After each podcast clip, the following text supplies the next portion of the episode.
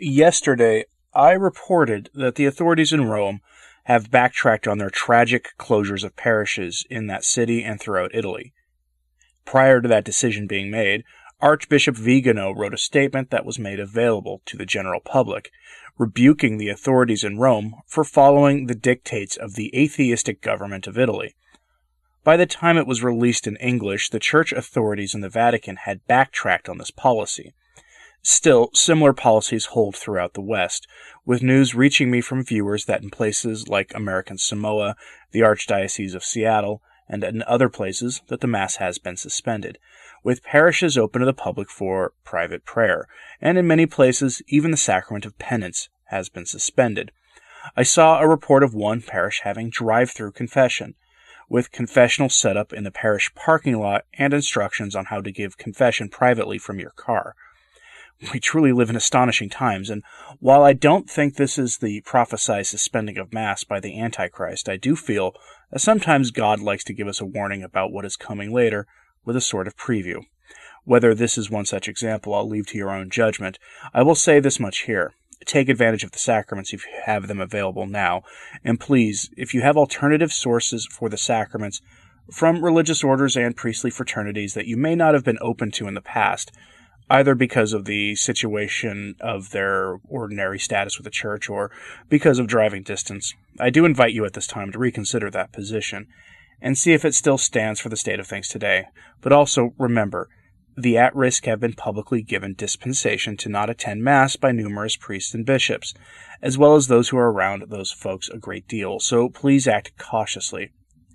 Anyway, the following is the statement by Archbishop Carlo Maria Vigano on parish closures in Rome. It can be read as an indictment of the bishops who closed off all sacraments all across the West. Open wide the doors to Christ and his churches by Archbishop Carlo Maria Vigano.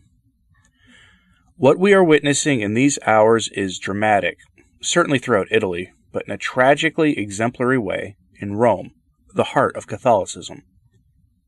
The scenario is all the more disconcerting, as what is at stake is not only public health, but the salvation of souls, and for some time now, we, as pastors, have stopped inflaming the hearts of our faithful with the desire for eternal salvation.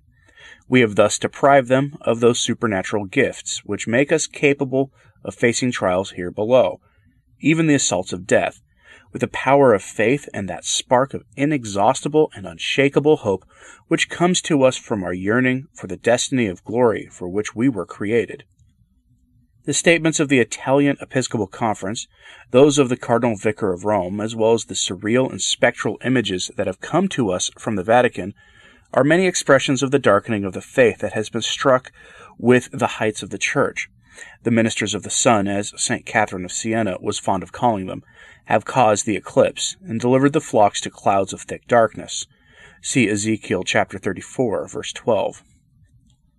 Regarding the measures of the Italian Episcopal Conference, when those issued by the state were still limited only to, to at risk areas, to certain activities and at precise times of day, the CEI had already canceled the totality of public liturgical celebrations in all the churches of the territory, helping to fuel fear and panic and depri- depriving the faithful of the indispensable comforts of the sacraments.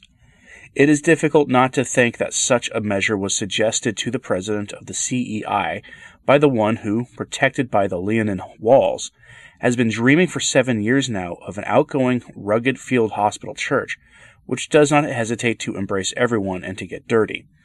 Cardinal Bassetti, so eager that he seems more zealous than the king, appears to have forgotten a very important lesson that the Church, in order to serve the common good and the state, must never give up being herself, nor fail in her mission to proclaim Christ, our only Lord and Savior. She must be aware of obscuring her divine prerogatives of wisdom and truth, and in no way abdicate the authority that comes to her from the sovereign of the kings of the earth, our Lord Jesus Christ. The ecclesial events of these hours have manifested clearly, if there was still any need, the tragic subjection of the Church to a state that is striving and doing all it can to destroy the Christian identity of our Italy by enslaving it to an ideological, immoral, globalist, Malthusian, abortionist, migrant agenda that is the enemy of man and of the family. The goal of this agenda is the destruction of the church and certainly not the good of our country.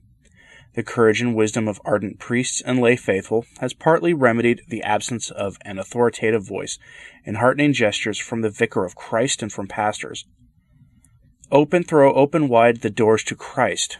Open, throw open wide the doors of our churches so that the faithful may enter in, repent of their sins, participate in the holy sacrifice of the Mass, and draw upon the treasury of graces that flow from the pierced heart of Christ, our only Redeemer, who can save us from sin and death. Signed, Carlo Maria Vigano. On the other side of the argument, the Archbishop of San Francisco only instructed the faithful to space themselves out at Mass instead of canceling Mass altogether. This received the ire of numerous commentators, including some very irritating, verified blue check mark, very online Twitter Catholic personalities who will remain unnamed. Just know that I'm not referring to anyone who typically is viewed by members of this audience.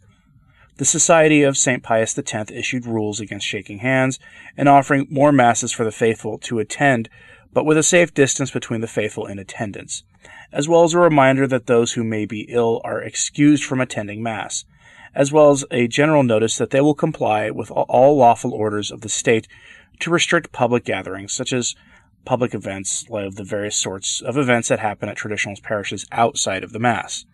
Holy water fonts will be emptied for the time being, as well as the similar measures we've seen taken at other parishes. The Institute of Christ the King Sovereign Priest has rescheduled the Institute Benefit Gala for the fall, as well as announcing perpetual adoration being available in numerous parishes and chapels in the U.S. and abroad, as well as the online streaming of the traditional Latin Mass being made available for those who are homebound. Contrast this, though, to the Archdiocese of New York, which, at the order of, the, of Cardinal Dolan, canceled all public masses. Private mass continues throughout the Archdiocese, but in effect the parishes are closed. No word yet if baptism or confession is available.